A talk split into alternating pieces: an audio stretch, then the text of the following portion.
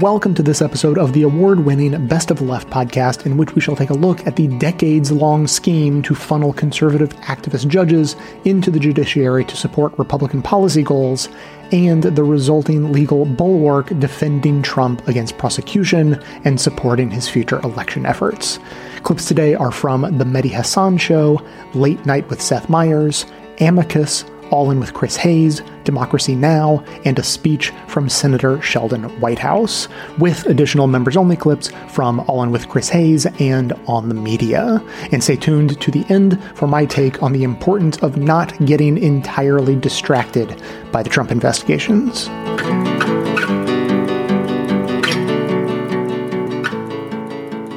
It's called the most exclusive club in the world. And as a Marvel fan, I was always tickled by how Saturday Night Live used to portray the ex-presidents as actual cartoon superheroes. Uh, because speaking as a relatively new citizen to this country, one thing that is uniquely American about it is that no former president of the United States has ever been charged with a criminal offense. While that may seem normal to you, it is not normal everywhere else in the world. Former leaders in countries across the globe are being prosecuted and imprisoned all the time. No, really. In Israel, the ex-prime minister Benjamin Netanyahu is getting ready to launch a run for his old job even as his corruption trial is underway. Poor Bibi says he's the victim of a witch hunt. Hmm, where have I heard that before? And speaking of things that sound familiar, former President Nicolas Sarkozy of France had his home raided after he left office in a campaign finance investigation that led to two convictions. He's currently appealing them in an effort to avoid prison. Peru, as Axios reports, has, has even prosecuted every president since 1985. Imagine if every president since Ronald Reagan had faced trial in the US. So you can understand why I chuckled when one reporter asked this question at a recent White House press briefing. Is the White House at all concerned, uh, given the domestic political climate, but also the signal that it sends to the rest of the world that the Department of Justice carried out this sort of operation on a former president, that it could even be, uh, create the, uh, the appearance of uh, politically uh, motivated prosecutors? Um, the rest of the world is probably wondering why he hasn't been prosecuted yet why we are a weird global outlier when it comes to giving former leaders some kind of blanket immunity from prosecution. Now, many media pundits and Trump loyalists keep saying that the search of Trump's home slash wedding venue was unprecedented. His teenage son lives there. His wife lives there. Prosecuting Trump would be unprecedented, they say. They leave out the fact that what Trump did to prompt that search and a possible prosecution was also unprecedented. And don't take my word for it. Listen to one former Trump enabler. People say this was unprecedented. Well, it's also unprecedented for a president to take all this classified information and put him in a country club. Okay. When Trump's former attorney general, Bill Barr, is the one saying it's unprecedented for a president to take home classified documents like there are a few office supplies, when it's the guy who in effect rewarded Trump for obstructing justice in Robert Mueller's Russia probe, that can't be good for Donald Trump or the GOP defensive narrative. Over the weekend, the former guy still seemed to be treating the classified documents investigation as more of a PR problem than a legal one, lashing out at the FBI before a crowd of supporters in northeastern Pennsylvania, claiming the raid was, quote, one of the most shocking abuses of power by any administration in American history. And 665 days after the election was called for President Joe Biden, nearly two entire years later, Donald Trump was again falsely declaring the big lie that he had actually won in the Keystone State. That wasn't all. Take a listen to just some of the deranged stuff that came out of his mouth. Well, you did listen to me because I won Pennsylvania by a lot. You did. If you want to see a dead bird cemetery go under a windmill sometime, it's not a pretty sight. It's also the single most expensive form of energy you can get. We're going to have the country set up properly, like it was before the COVID came in, before the China dust came in. I'm calling for the death penalty for drug dealers, which will, upon its passage, reduce drug distribution in our country on day one by 75%. The Republican Party has a leader that wants to overturn election results and Duterte style execute drug dealers. But don't you dare call them fascists. Adam, you write in your recent piece in The Atlantic that for Trump defenders, the law is meant to be enforced only against certain categories of people among whom Trump is not included. And you're right, of course. It's a great line. But it's not just Trump defenders, is it? America as a whole hasn't done what other liberal democracies have done and prosecuted a former president ever. Uh, no, I mean, America has not done that, and it's one reason why I mean, America's ex presidents have tended not to um, commit uh, brazen crimes out of office. I mean, when it was sort of surreal to hear Bill Barr talking this way uh, about a man who, who, you know, he advised and who he enabled throughout the entire administration um, when he was in there. But he he was right. I mean, this the reason why this has never happened before is that no president has committed or appeared to commit yes. an offense that was so clearly apolitical and related to something as apolitical as national security. I don't mean national security is in gen- generally apolitical, but the handling of classified information is one of those things. It's not a hi- highly ideological or political issue in the same way that a, a number of other things might be. Um, and so what Trump did was not only put himself in a situation uh, where the FBI would think that they had to do something like that, the Justice Department would think that they had to do something like that urgently uh, in order to protect classified information, but it's also ironic because it's exactly the thing that he was demanding Hillary Clinton be locked up for when he ran in 2016. So it puts both Trump and his supporters in the position of making it clear that lock her up was not about protecting classified information. It was yeah. about uh, it, it, was about the thing that they're accusing Joe Biden of doing, which is about uh, prosecuting your political rivals using a pretext. Which is exactly why they're making that accusation now, because they assume that people are acting for the same reasons that they were acting in 2016. With the Republican Party, Adam, it's always a projection, and we did get some uh, locker up chants in Pennsylvania last night. Melissa, there are multiple legal cases against Trump, both criminal and civil, from the DOJ 1-6 investigation to the Manhattan DA to the Fulton County DA in Georgia to this classified document scandal. You're a law professor. How big a legal undertaking is it to indict and then successfully prosecute a former president of the United States? Well, Mehdi, it is a significant undertaking simply because, as Adam says, it's unprecedented for the United States to actually prosecute a former president. We've never done so. And it's not just that this is a former president, it is also someone who may be in the future a presidential candidate. So there's a degree of prudential concerns that come in here that I think is unlike any other person. But again, the fact that this is a former president, someone who may again be a candidate for the presidency, makes this even more urgent. Um, the idea that someone is above the law simply because they have sat at the helm of this country or may sit at the helm of this country in the future um, is actually untenable to the idea that no man is above the law. And we've seen in other advanced democracies like Italy and France that former presidents and former prime ministers have been subjected to criminal prosecution and have been held accountable. And in most of those cases, it's been situations that have involved corruption, not necessarily political concerns like an insurrection or the overthrowing of a lawful government. So the fact that the DOJ is investigating what has happened at Mar-a-Lago and the recovery of these stolen documents as a crime suggests that this may well be the kind of thing that will have more legs in terms of holding Trump accountable ultimately.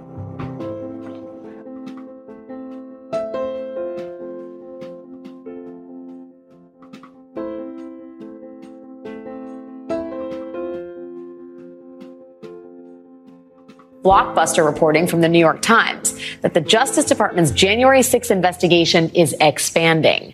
Quote, a federal grand jury has issued subpoenas seeking information about Save America PAC, which was formed as former President Trump promoted baseless assertions about election fraud. As a reminder, Trump created the Save America PAC after he lost the 2020 election. He raised millions of dollars by falsely claiming that there was rampant voter fraud that had to be stopped. And according to the January 6th committee, Trump and his surrogates misled donors about what their PAC donations would ultimately be used for. You mean to tell me Donald Trump has amassed a giant pile of money and it might not entirely be above board? Next, you're going to tell me Chris Pine wasn't thrilled to be at the Venice Film Festival. And in particular, what seems to have attracted the attention of the feds in Trump's case is that he seems, and I know this will come as a shock, to have lied to his supporters to get their money.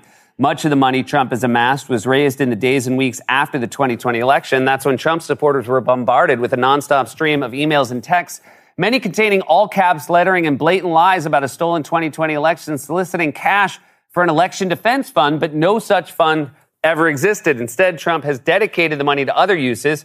He's financed dozens of rallies, paid staff, and used the money to travel as he's teased an expected 2024 presidential run. Although, let me stress, I think most people who donate money to Trump would do it no matter what he said it was for.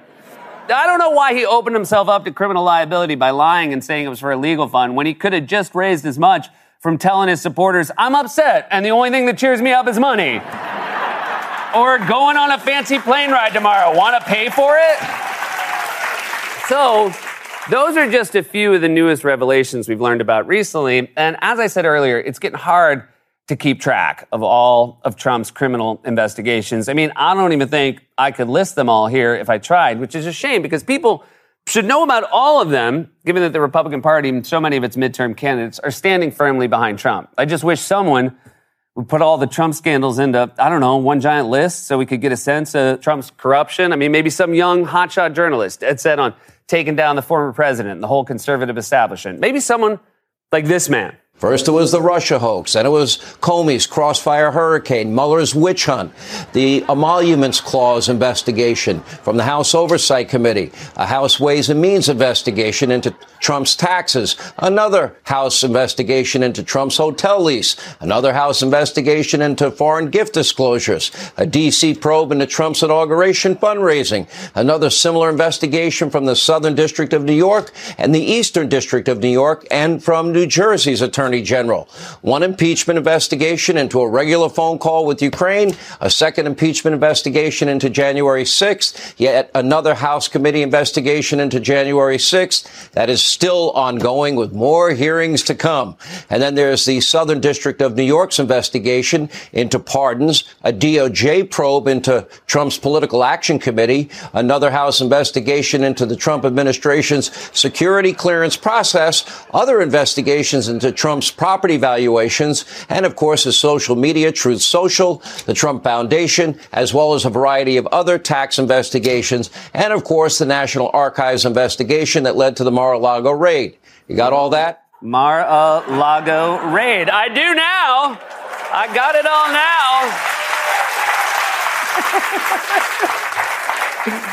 now. also, those weren't his hats. Seriously, was that list supposed to make anyone other than Donald Trump look bad? It's like a reverse resume where you list all the reasons you've been fired from previous jobs.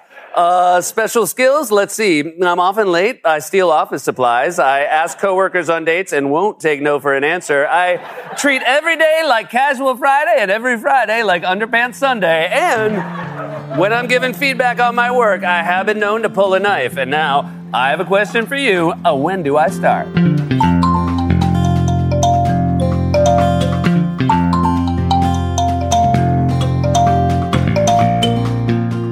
On November the 12th, 2020, the Senate confirmed Trump nominee Aileen Cannon to be a federal judge in South Florida. She was one of almost two dozen judges to get lifetime federal appointments after Election Day. Cannon was the kind of pick you might expect from Trump and the GOP, an assistant U.S. attorney in Florida and a longtime member of the right-wing Federalist Society, of course. Over the first two years of her lifetime appointment, you might not have heard much about Judge Cannon. But you certainly are now. After the FBI search of Mar-a-Lago that turned up hundreds of classified documents, including top secret ones that were not supposed to be there, Trump and his lawyers responded with a strategy that seemed to be throw everything at the wall and see what sticks. One of those strategies was to claim that documents contained privileged information and calling for the 11,000 pieces of evidence to be taken from DOJ investigators and given to a special master, a third party, to review the documents for privileged information. But Trump's lawyers didn't file this request with Judge Bruce Reinhart, the nearby magistrate who reviewed and originally approved the government search warrant of Mar-a-Lago. No, instead they filed with a federal civil court 70 miles and two counties away. A court presided over by Aileen Cannon, Trump's 2020 appointee. Last week, before even hearing the federal government's arguments, Judge Cannon publicly said she was inclined to give Trump what he wanted. An unusual move, to be sure. And then on Monday, on Labor Day, the federal holiday, she issued her ruling in favor of a special master, delaying and blocking some critical parts of the FBI investigation of Trump and those documents at Mar-a-Lago. It was a shock to many legal experts. Some called it flatly ridiculous. Cannon said the move was necessary to protect executive privilege. But she ignored the fact that the Justice Department is part of the executive branch, and no former president has ever before been allowed to invoke that privilege against the executive branch. And at the same time that she barred the FBI from keeping or seeing any of the evidence it collected, she did allow the US intelligence community to review it for security breaches, which kind of makes no sense.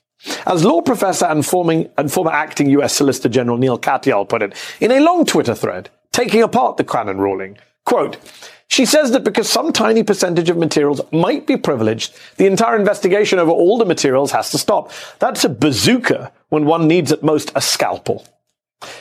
So, is justice blind or is she blindly partisan?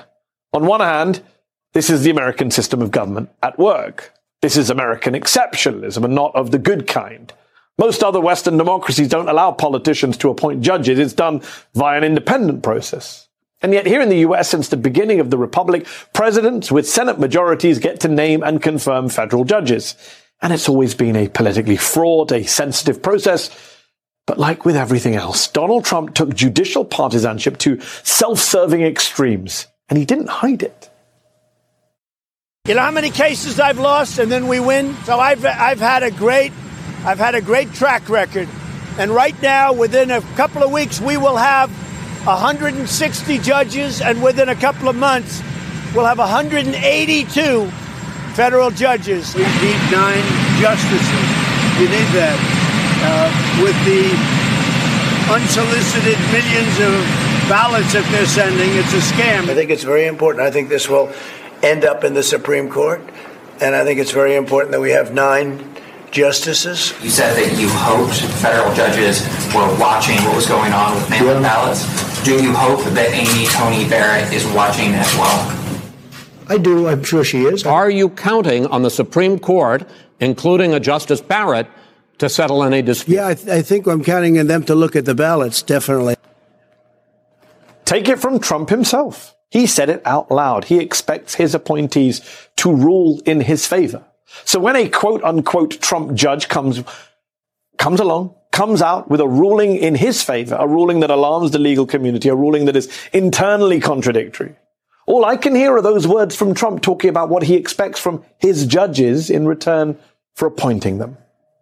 We'll discuss the politics of this case in a moment and this whole issue of judicial appointments, which I find crazy with reporter Mark Joseph Stern. That's coming up. But first, let's discuss the legal ruling itself with Neil Katyal, Georgetown law professor and former acting Solicitor General of the United States under President Barack Obama. Neil, thanks so much for coming on the show. How bad is this decision? Uh, how bad is it? And if you're Merrick Garland's DOJ, do you appeal it straight away?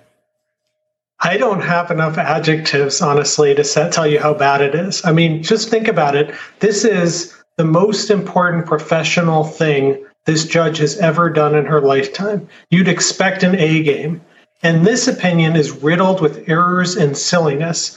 I mean, it's kind of like someone playing in the NBA finals and they miss 20 free throws and they don't just miss the shots, they miss the net, they miss the backboard, they miss the hoop.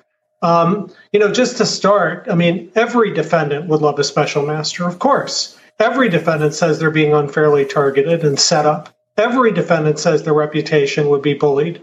None of them get special masters. And especially, you can't get a special master when you forum shop for a particular federal judge just because someone asserts privilege. And I'm so glad you started with the whole question of lame duck presidents because Donald Trump doesn't think he's a lame duck. He thinks he is like sitting president yes. still. I mean, he's invoking yes. executive privilege now. That's what this judge rules on. The idea that there's some presidential prerogative that belongs to the current president. Donald Trump is not the current president. The whole thing is shoddy, start to finish. Today's episode is sponsored by ExpressVPN, and I have been a customer of theirs for years, so I am pretty happy to tell you about them. Firstly, if you're not familiar with VPNs, they're sort of like an invisibility cloak and a skeleton key for the entire internet all in one. They protect your privacy by shielding your web traffic from prying eyes who want to micro target you with ads and do other even more nefarious things. And they help you access restricted content around the world by letting you spoof your location. I've tried a few VPNs and I really can say that ExpressVPN is the one that I've had the best experience with. And look, if all that cloak and dagger doesn't feel necessary to you, the truth is that the most frequent usage of VPNs is to unlock movies and TV shows that are available in other countries. Like Netflix has different libraries for each country. If you're waiting for the new season of Better Call Saul to show up on Netflix, well, it's already available in the UK, just as one of thousands of examples. All you have to do is fire up the ExpressVPN app, change your location to the UK, refresh Netflix, and that's it. But it's not just Netflix. It works with nearly any streaming service and is ridiculously fast, so you can easily stream in HD and it's compatible with all your favorite devices. As I said, I've been an ExpressVPN user for both privacy and digital globe-trotting purposes for years now. It really is the must-have app for any citizen of the world on the internet. And if you visit expressvpn.com slash best of the left, you can get an extra three months of ExpressVPN for free. And of course, you support the show when you use our link. You can watch what you want, protect yourself, and everything. ExpressVPN at expressvpn.com slash best of left.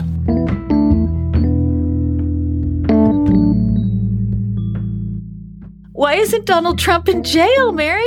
Oh, that is the question of our times. Um, well, he never has been. I think that is the foundational reason. This is a man who should have been in prison decades ago. He certainly should have been indicted for something. And this is just what happens, I think, when there's no accountability, which leaves the room for these countervailing forces to get momentum and to change the subject. And we see in this most recent ruling by this hack of a judge, Aileen Cannon, she, by postponing what should have happened, she gives room for Donald's enablers and supporters to act as if everything's fine. I mean, if it were that bad, right, then nobody could possibly have made that ruling. Clearly, he must have some right to these documents. And this is the same thing that happens time after time. If it were that bad, then something would have happened already, wouldn't it have? And I think it just underscores that the real problem is the system, which is you, Dahlia, have said recently is working exactly as it was designed to but for those of us who have a problem with that, it's incredibly demoralizing. Mary, there's something so profound actually buried in what you just said, which is people look at what Judge Cannon does and say, well, there must be both sides here. There must be two legitimate sides because after all, a federal judge has just issued a stay. But then Judge Cannon in her order says essentially people are upset and alarmed and this seems worrisome so let's like pump the brakes. So in a way you've got a feedback loop of normalizing right? Where she is relying on the fact that people are horrified to justify stopping this process. People who are horrified are saying well if she stops the process we must be right. So there is an almost perfect circle of reinforcement there.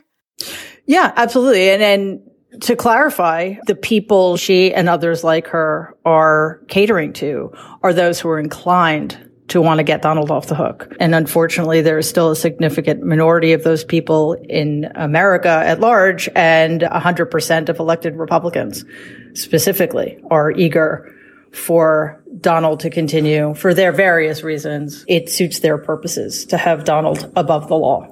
Dahlia, let me, I want to follow on that in a couple of ways. What struck me over the course of Trump's life, Donald Trump's life, and Mary's book reflects this, as do others, is it's a lifetime of grifting. And he has managed to, and partly this is the culture of New York, but it's also broader. He's managed to pay off judges and prosecutors to intimidate people, Michael Cohen, the enforcer, and in other ways. And one of the stories that struck me the most, it's a minor part of the grifting, was that he used to buy jewelry at the Bulgari shop in Trump Tower and did this scam of having them certify that it was actually being sent from the Florida store so he wouldn't have to pay sales tax. It got uncovered, was his scheme. He really basically pushed the employees there to do it. They got punished and he didn't. And that's the history of his life. And I think we see with his increasingly hysterical missives on Truth Social and elsewhere that he is now actually frightened that this long time, lifetime pattern of getting off from his schemes, criminal schemes, may be coming to an end.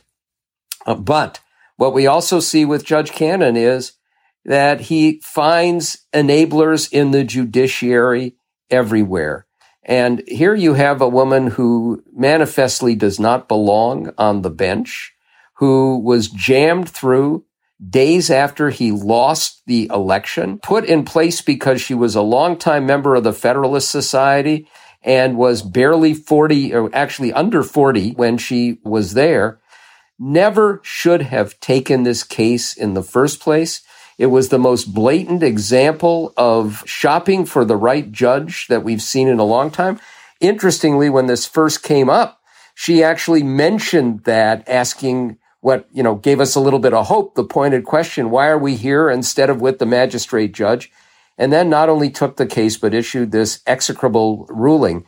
But it's not likely to stand. And I think the noose is tightening in so many venues in New York, in Georgia, and with this federal case. And we're now seeing a level of criminality that is just shocking beyond even what we might have imagined.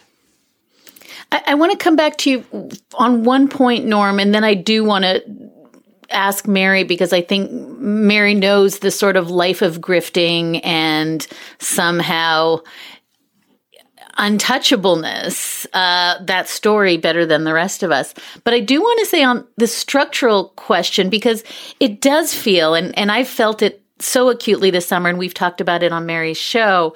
But there's this kind of the highs of the net closing and then the lows of something intervening and that sort of sense of inevitability that you're just reflecting and then that sense of it being arrested. But it's always arrested because of anti democratic structures. And as you just said, somebody tweeted, I think on Thursday night that the only publication that Judge Cannon listed in her judicial application was an interview she did about her wedding announcement. She had never published an interview.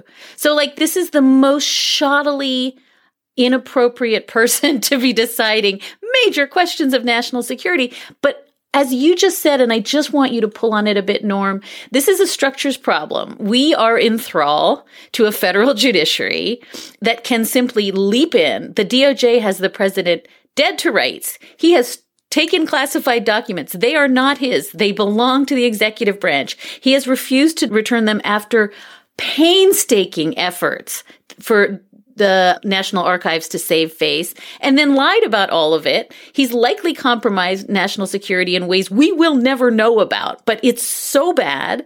And a single judge strolls onto the stage, takes it away from both the magistrate judge and the judge in DC, where this appropriately resides, and then just sticks a fork in the whole thing.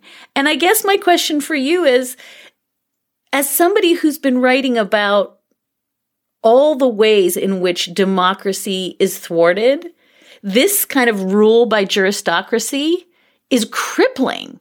And it is something that I don't think, and I say this as somebody who's been writing about the inviolable juristocracy for a long time, I don't think we're having serious conversations about fixing that structural problem at all.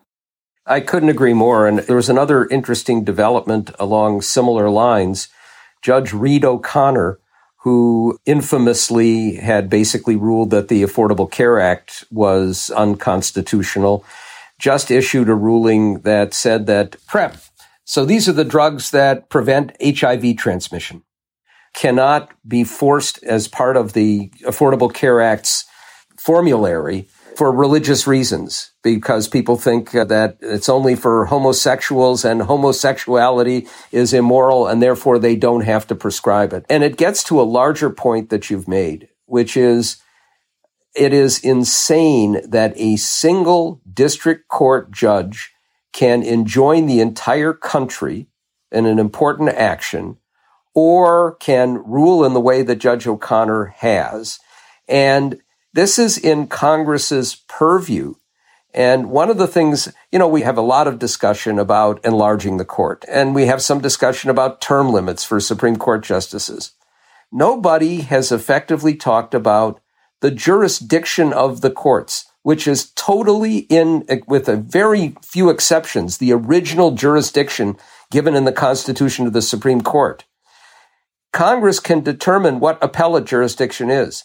They can, by legislation, say, no, we're not going to let some insane district court judge who is ruling only because of forum shopping by extremists to basically rule over the entire country.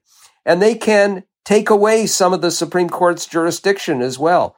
We are now in a world where the bias that exists in all of our institutions, an anti-democratic bias, some of it built in, but it was kept in check by the norms in the system and the norms have disappeared. And now you have a sizable share of the country willing to use these structural anomalies to basically rule over the rest of the country, even though it goes against what the vast majority of Americans want or against what we would view as the rule of law. And uh, this is a crisis point, And I can only hope that we will get a Congress that will be willing to address some of this. And I'll just, I'll make one other point while we're on this subject. We know that the Supreme Court is going to rule on one part of this independent state legislature's theory, this obscure wacko theory, which was first applied to electors.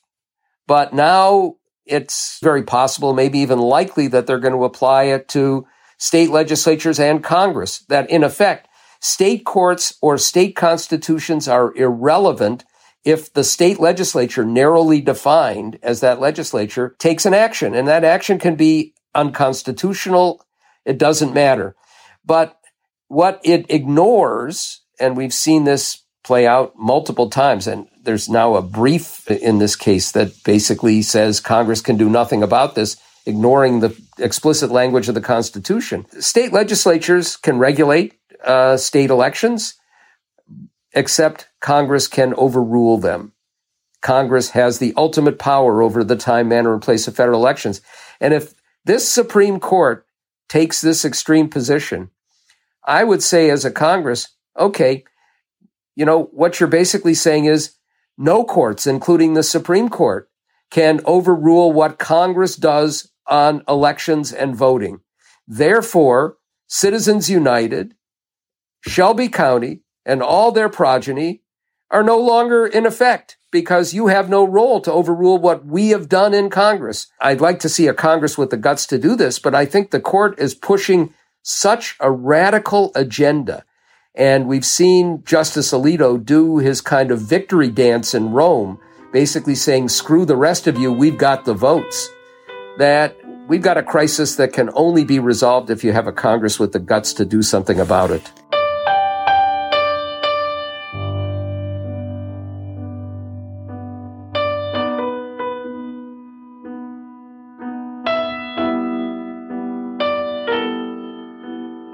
Leonard Leo.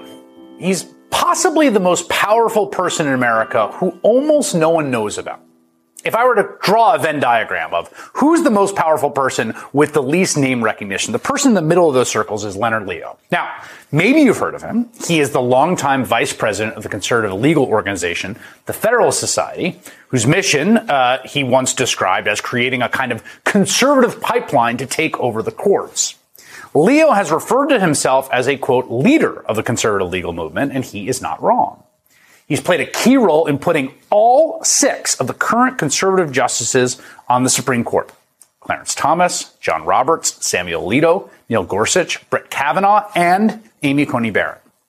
In 1990, Leo began his career as a clerk for a judge on the U.S. Court of Appeals in Washington, D.C., where he met and became close friends with then appellate judge Clarence Thomas. The following year, Leo was hired as one of the first paid employees of the Federalist Society, although he delayed his start there to help Thomas through his Supreme Court confirmation. As the Washington Post puts it in a 2019 investigative piece, quote, at the Federalist Society, Leo took a leading role in the conservative legal movement, part of a burgeoning effort to counter the influence of the 1960s and liberals on education, law, and politics. That effort ramped up when George W. Bush was elected. Leo became an outside advisor to the Bush White House on judicial nominations. He organized the campaigns around John Roberts and Samuel Alito's nominations to the court, both of which, of course, were successful. They landed up on the court. During the Bush years, Leonard Leo also developed a reputation, a well-earned one, as a conservative money man, as the Post reports. And he expanded that role even after President Obama took office. Especially in the wake of the 2010 Citizens United ruling, which opened the door for unlimited corporate spending in politics. Of course, the irony being that Leonard Leo himself helped bring about that awful ruling by putting several conservatives who voted for it on the court itself. He was then in position to reap the rewards by doing a lot of fundraising through these new channels that the court had just signed on to. He's ultimately a big part of why we are now seeing enormous, unprecedented sums of nearly untraceable money sloshing through our politics. But that's not his only aim. He wants the court to roll back all sorts of key rights. He is largely responsible, for instance, for the destruction of the Voting Rights Act in the 2013 Shelby County versus Holder ruling. And if there's one single man, I really mean this, sort of aside, I would say, from Donald Trump, one single man most responsible for Roe v. Wade being overturned, it's him. It is Leonard Leo. It was his six justices whose vetting and nominations and confirmations he all shepherded, who all voted to gut reproductive rights. When you see the news about a 10 year old forced to flee her state to terminate a pregnancy from a rapist, think about Leonard Leo as the man who brought that state of affairs about. He is the guy pulling the strings in the background, and yet no one really even knows his name. Months before Donald Trump was elected, Leo was already shaping Trump's Supreme Court nominations. Listen to how he describes this meeting with Trump in March of 2016. He had an idea he wanted to float, which was what do you think of having me put out a list of people who I would pick from for the U.S. Supreme Court? Now, this was a little bit of a radical idea. Um, no candidate had ever tried it before. I set about to suggest to him uh, names of people who uh, who would be appropriate for uh, uh for that kind of a list right? You think about how all this works, right? Scalia is dead. The vacancy is not being filled by Mitch McConnell, who says under no circumstance will they fill it. So there's this opening, and everyone knows if Donald Trump becomes the president, conservatives will get a nominee on the court. And he says to Leonard Leo, I should do a list. And Leo says, I'll give you the list. He then went on to become President Trump's judicial advisor. He got lifetime Supreme Court nominations for three people on his list Neil Gorsuch, Brett Kavanaugh, and Amy Coney Barrett. They have already eliminated the constitutional right to an abortion. They have tried to kneecap the EPA's climate regulation, radically expanded gun access, and on and on. We can only imagine what may, may do in the years to come. This last term was the most consequential right wing term, many say, in 70 or 80 years, perhaps ever. Again, I know it sounds a little weird to ascribe this one basically anonymous dude all this power, but it really is true. And don't take it from me. Two of Leonard Leo's longtime close friends, Justice Clarence Thomas and his wife Ginni Thomas, have spoken publicly about his vast influence. Leonard Leo has single handedly changed the face of the judiciary under the auspices of Ed Meese and many of the people who started the Federalist Society he has many hats. He, that isn't even all he does. He doesn't really tell all that he does, but I know enough to know the man is a force of nature. It's great to have you here today. Well, thank you. You know, Leonard, since you're the number three most powerful person in the world, we have to. yeah. Right. God help us. God help us. Now, in context, that's a tongue in cheek joke, but only a half joke. Now, get this this same guy, Leonard Leo, who is one of the most powerful people in the world, who operates largely out of the spotlight, he has now been handed $1.6 billion in one of the largest single political donations in recorded history to further his right wing vision. Audiobooks may have started out as an accommodation for the blind, but of course, now millions more benefit from the ease and convenience of audiobooks. And you may not need me to convince you about audiobooks, but I do want to convince you to switch and start getting your books from Libro. By far, the best way to purchase audiobooks is by subscribing to an audiobook club for a flat fee to get one book credit each month, plus a discount on any other purchases. And this deal may sound familiar as the audiobook arm of the big box store in the sky offers just such a plan, but while they are trying to squash the little guy, Libro is explicitly fighting for the independent booksellers. For just one example, Amazon works to sign exclusivity deals to lock up books from big name authors to their platform, which prevents indies and even libraries from having a chance to compete. I mean, competing with other businesses is one thing, but keeping books out of the grasp of libraries is downright unethical. On the other hand, Libro is a special purpose corporation designed to share their profits directly with indie booksellers in partnership with bookshop.org. So it couldn't be more clear. Make the switch and join Libro through our link to let them know we sent you. Go to bestoftheleft.com slash L-I-B-R-O. That's bestoftheleft.com slash Libro. And of course, there's a link in the show notes for your convenience. Speaking of a nation under the rule of law, in your book, Allow Me to Retort, you write about the structural problems of our Constitution uh, that, uh, uh, that to, to you raise serious questions about the ability of us, uh, our nation to function as a democracy. I'm wondering if you could talk about some of those structural issues. Well, I think look look at look at what the Trump judge did in in the espionage case, right? Look at Aileen Cannon. Um, the idea that judges are apolitical, impartial arbiters is wrong. It's always been wrong. It's always been a legal fiction. Um, we uh, we we know that judges are political actors. If they weren't, you wouldn't have wildly different judges um, nominated by each of the different political parties, right? We know they're not impartial. Um, we we just haven't been been told that because for the most part their their their bias and their prejudice has been towards white cis hetero male people, right? And so we act like that's not a bias, but that is a bias, and that's kind of baked into the system. And these people are also careerists. People keep saying, like, oh, the point of lifetime appointments is that once a judge is in, they don't have to concern themselves with the political machinations of the country. We know that not to be true, right? Judge Aileen Cameron is a district court judge now. Does she want to be a circuit court judge someday?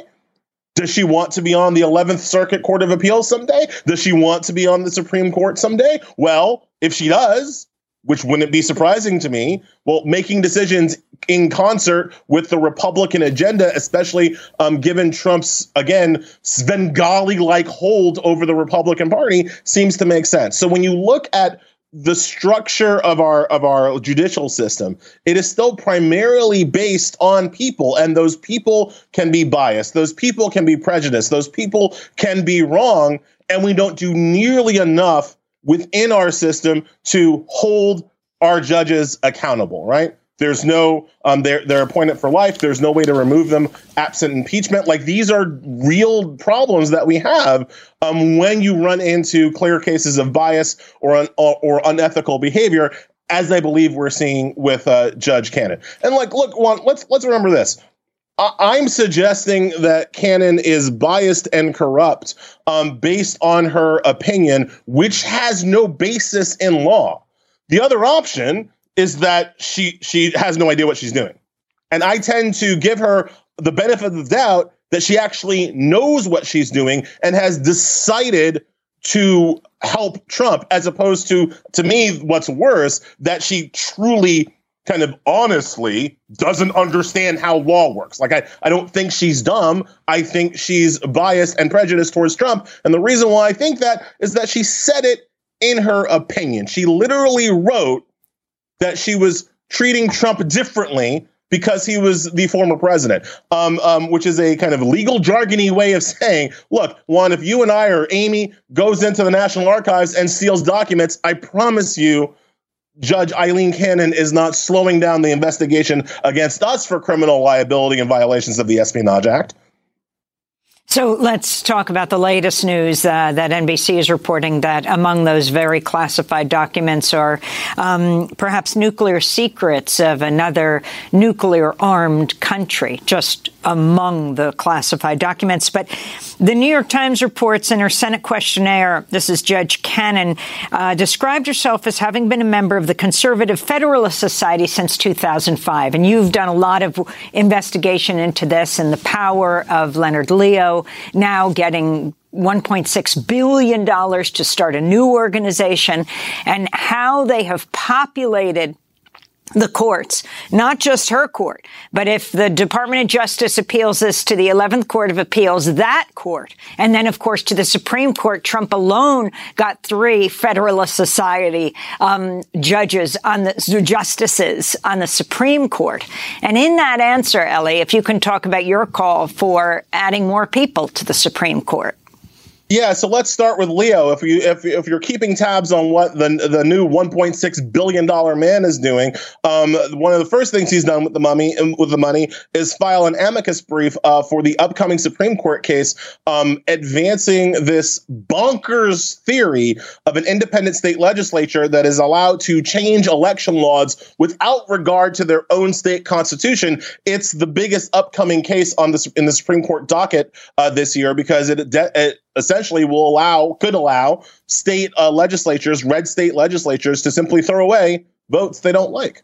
That's what Leonard Leo is doing with his money. That's what the Fe- Federal Society is about. That that that's their that's their kind of modus operandi um, to infect democracy um, and to take it away from the people and put it behind closed doors. Aileen Cannon, obviously a part of that from her whole career. She wouldn't have been appointed by Trump, um, who doesn't know a lot about judges. He kind of outsourced his, his judicial picks to the Federal Society. She wouldn't have been appointed by Trump without Federal Society um, approval. So that's on the one hand. As you say, Amy, if the Department of Justice appeals this um, ruling, which they should, because it's again, there's no basis in law for it. You go to the 11th Circuit, which is stacked with Trump judges. Then you go to the Supreme Court, which also is stacked with uh, Republican justices. We've seen what they've been willing to do, uh, willing to do to precedent and the rule of law just last term. So there are no good options there, and that's something that I think liberals and progressives need to understand more generally.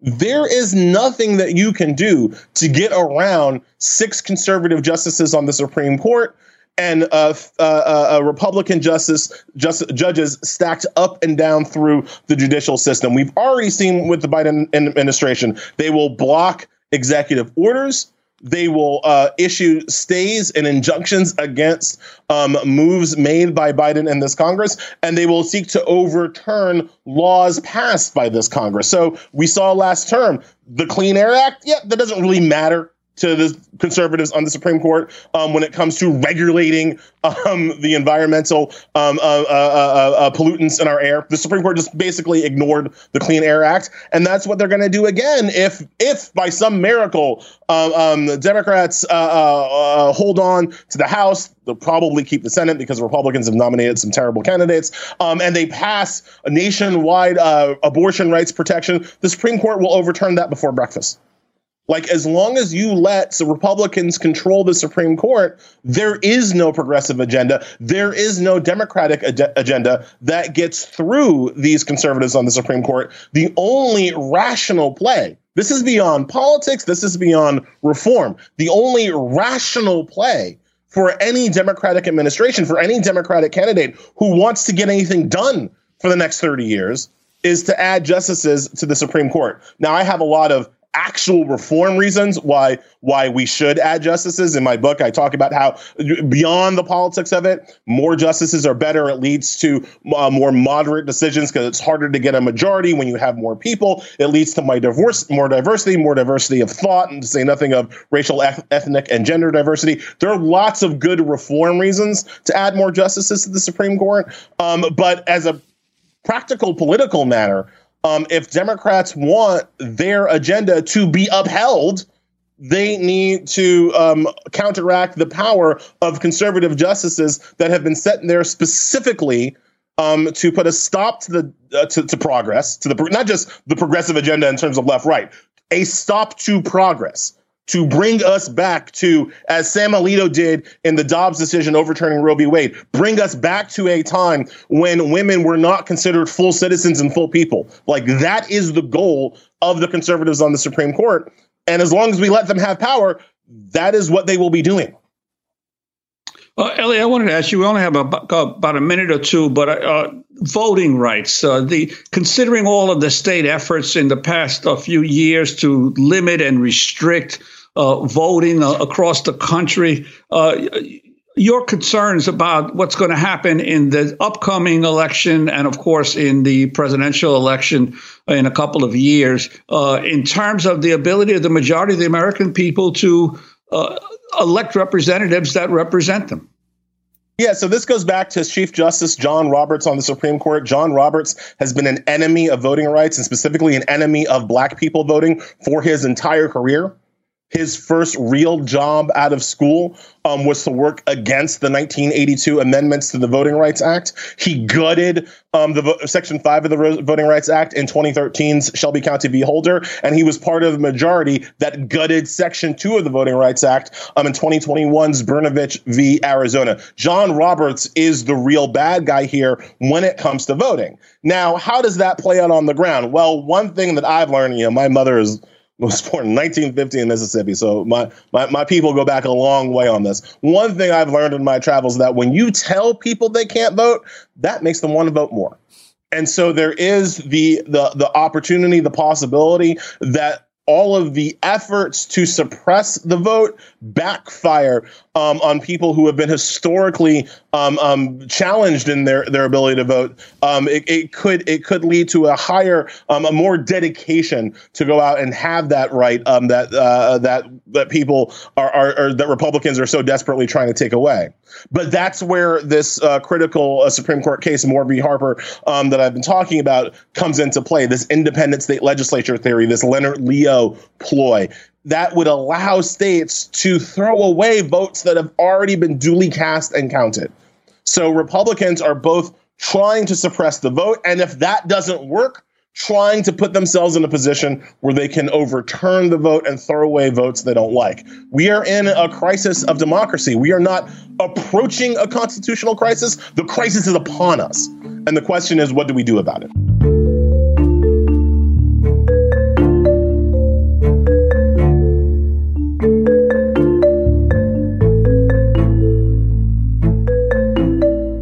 There is a scheme afoot, a scheme I will be talking about in weeks ahead, a long running right wing scheme to capture the Supreme Court.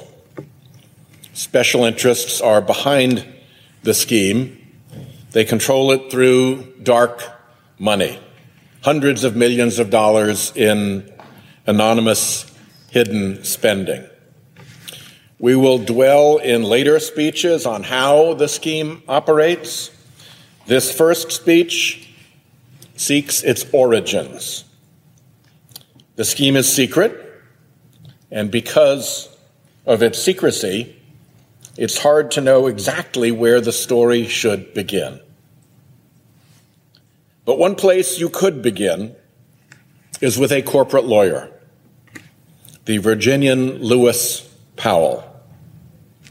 An authorized biography of Lewis Powell by his fellow Virginian, renowned UVA law professor John Jeffries, reveals Powell to be a tough and incisive lawyer, willing and able to make sharp, even harsh decisions, but a man of courtly and decent manners, well settled in the white male social and corporate elite of Richmond, Virginia.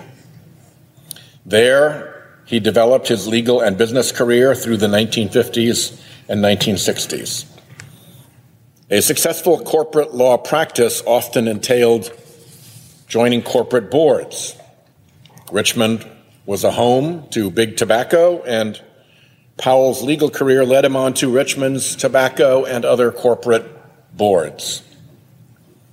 Richmond was Virginia's sibling rival to Charlottesville, which could boast of Thomas Jefferson's nearby Monticello, his renowned University of Virginia, and all the cultural and academic vibrancy bubbling around that great university.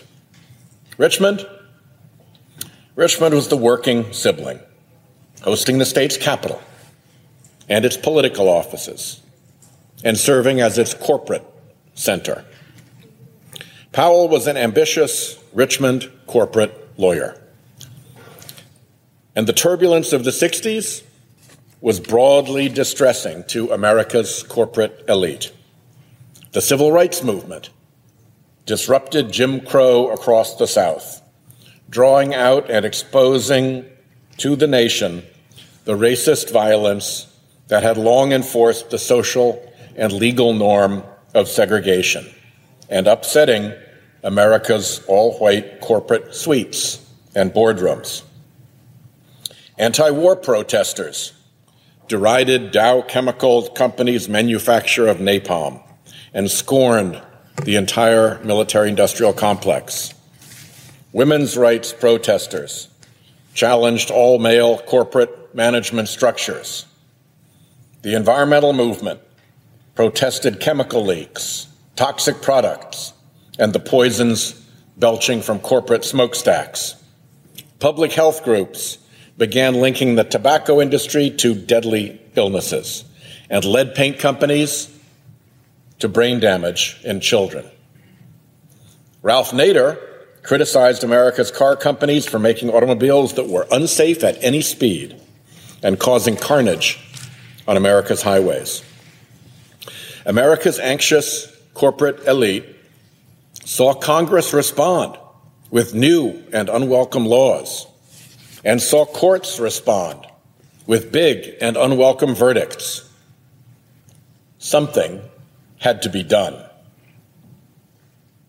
Powell's prominence in Virginia's civic, legal, social, and corporate circles had brought him attention in Washington, D.C. And a new client of his, the Washington, D.C. based U.S. Chamber of Commerce, asked Powell for his help. The Chamber commissioned from Powell a secret report a strategic plan for reasserting corporate authority over the political arena. The secret Powell report, titled Attack on American Free Enterprise System, was telling. It was telling first for the apocalyptic certainty of its tone. Powell's opening sentence was no thoughtful person can question that the American system is under broad attack.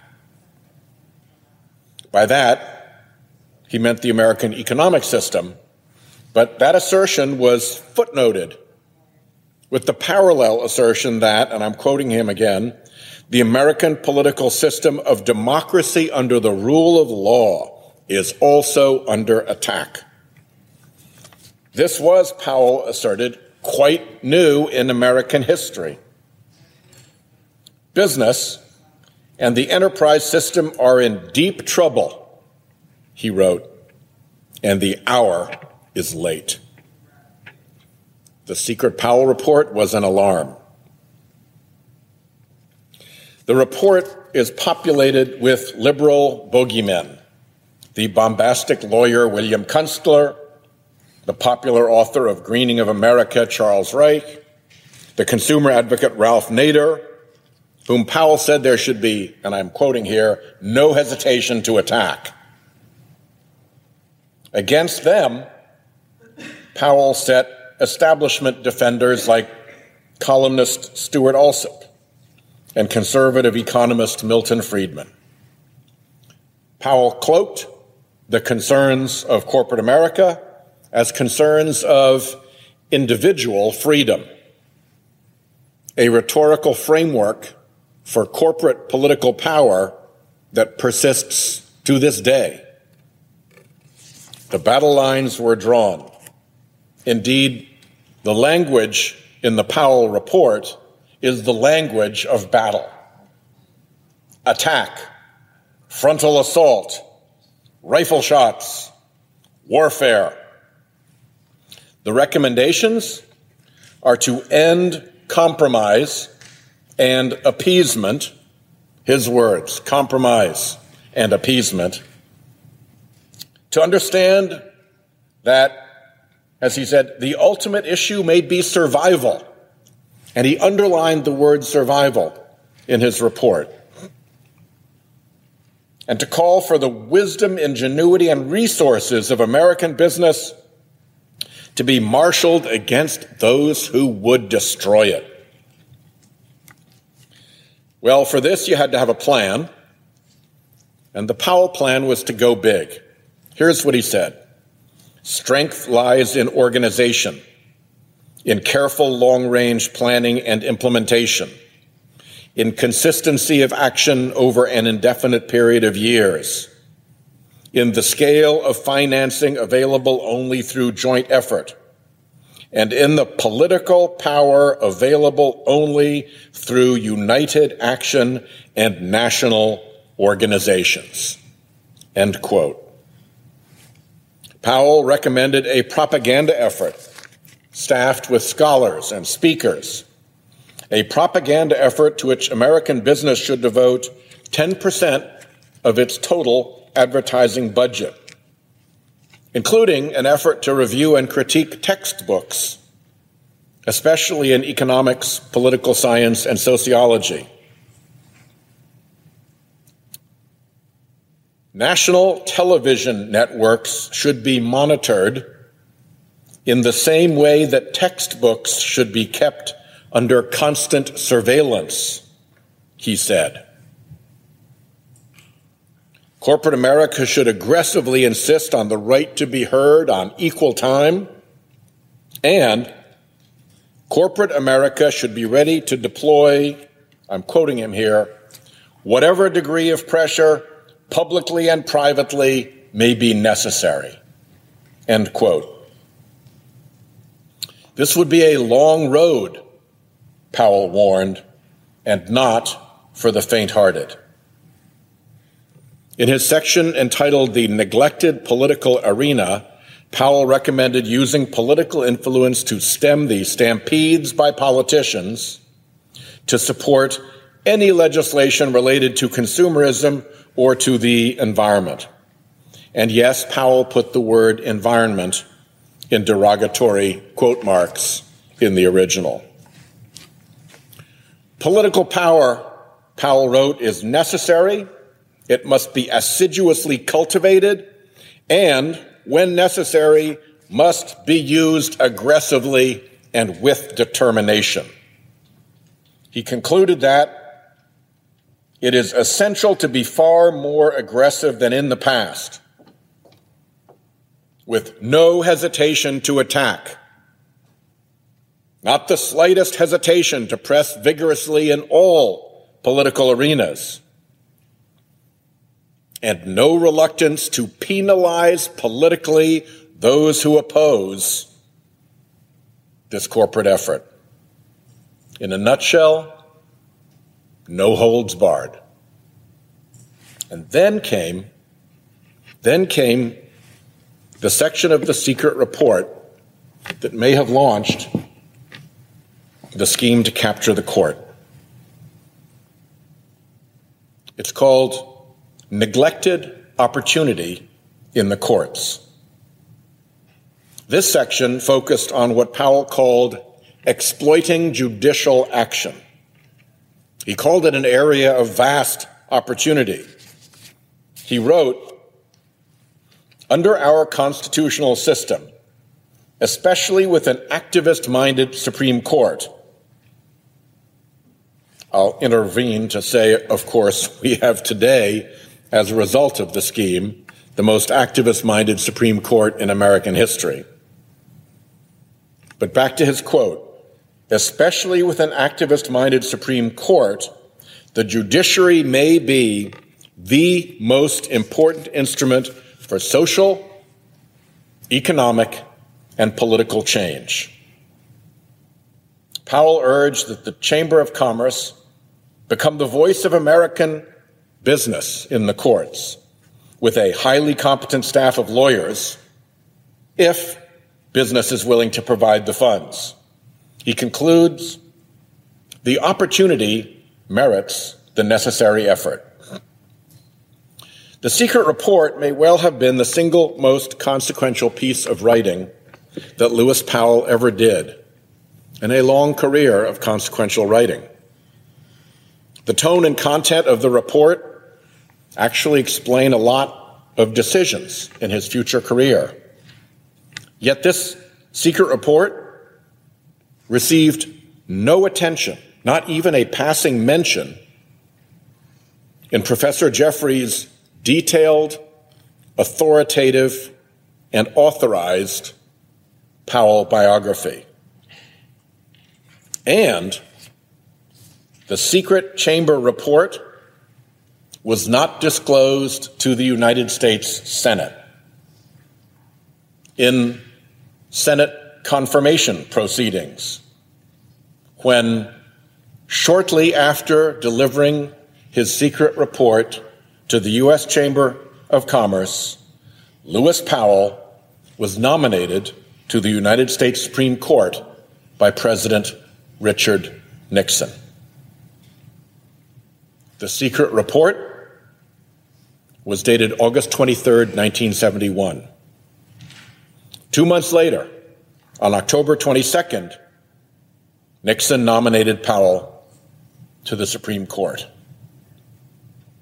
Lewis Powell was sworn in as an Associate Justice of the Supreme Court on January 7, 1972, less than six months after this secret report was delivered to the chamber.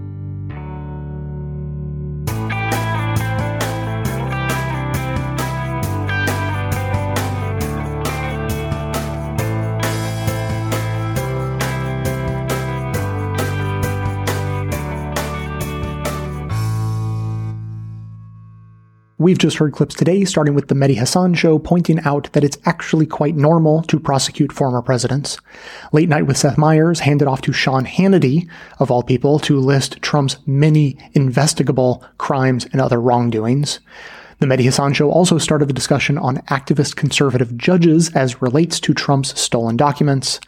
Amicus looked at Trump's long history of avoiding prosecution and the structural problem with our judiciary. All in with Chris Hayes looked into the history of the Federalist Society. Democracy Now! spoke with Elie Mystal about fixing the problem of biased judges, and Senator Sheldon Whitehouse gave a speech explaining the impact of the Lewis Powell memo. That's what everyone heard, but members also heard bonus clips from All in with Chris Hayes explaining the $1.6 billion donation just given to the Federalist Society. He was the owner, uh, complete owner of a uh, electrical device manufacturing company. He donated 100% of the shares of that company to a dark money nonprofit that Leonard Leo set up, which then took custody of the company essentially and sold the company to another company, the proceeds of which were about $1.6 billion. So it gave them this really huge and unprecedented kitty to a, an unknown nonprofit group, but that is part of a network of groups that Leonard Leo has formed and cultivated in the last few years to try to influence not just the judiciary, but uh, politics in a broader way. And on the media looking into the impact of prosecuting former leaders in countries around the world. What surprised you when you started looking at all these other democracies that have tried their leaders? Well, I think one thing that did surprise me is how common it is now. And I think the fact that it's happening in young and old democracies, it's happening in African and Asian and European and Latin American democracies, I think is a good thing because it sets a demonstration effect and says that this is the type of thing that countries with democracy as new as South Africa can pursue, as well as democracies that are older, like France. To hear that and have all of our bonus content delivered seamlessly to the new members only podcast feed that you'll receive, sign up to support the show at bestofleft.com slash support or shoot me an email requesting a financial hardship membership because we don't let a lack of funds stand in the way of hearing more information. And now, just a really quick thought to close out. Producer Deon and I were talking while prepping this episode, and this was his idea, so credit where due. It feels again like we're in a similar phase as when the Mueller investigation was really heating up, when huge swaths of the left seemed to simply pin their hopes on this one guy coming through with an investigation that would sweep in and make all the badness stop, which was a nice idea. But the big problem is that A, things are never that easy, so it was always a bit of a false hope. And B, that false hope becomes a distraction. When it seems like someone else may come along and save the day for you, it reduces the sense of urgency for each of us to get active. And authoritarianism doesn't get defeated without mass mobilization and participation. And we need all hands on deck, not passive observers following every detail of the investigations against Trump, but then never thinking to get involved in the get out the vote effort in your local area or doing phone banking or volunteering at your local polling station. So follow the investigations to stay informed, but it's only action that's going to save us in the long run. As always, keep the comments coming in at 202-999-3991 or by emailing me to j at bestofleft.com. That is going to be it for today. Thanks to everyone for listening. Thanks to Deon Clark and Aaron Clayton for their research work for the show and participation in our bonus episodes. Thanks to the monosyllabic transcriptionist trio, Ben, Ken, and Brian for their volunteer work helping put our transcripts together. And thanks to Amanda Hoffman for all of her work on our social media outlets, activism segments, graphic designing, webmaster mastering, and bonus show co hosting.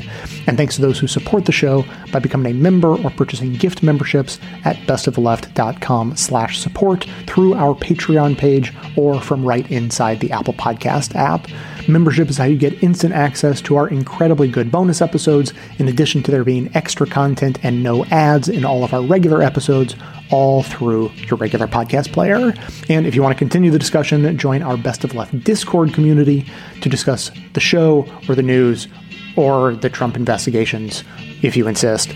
Links to join are in the show notes. So, coming to you from far outside the conventional wisdom of Washington, D.C., my name is Jay, and this has been the Best of the Left podcast, coming to you twice weekly, thanks entirely to the members and donors to the show from bestoftheleft.com.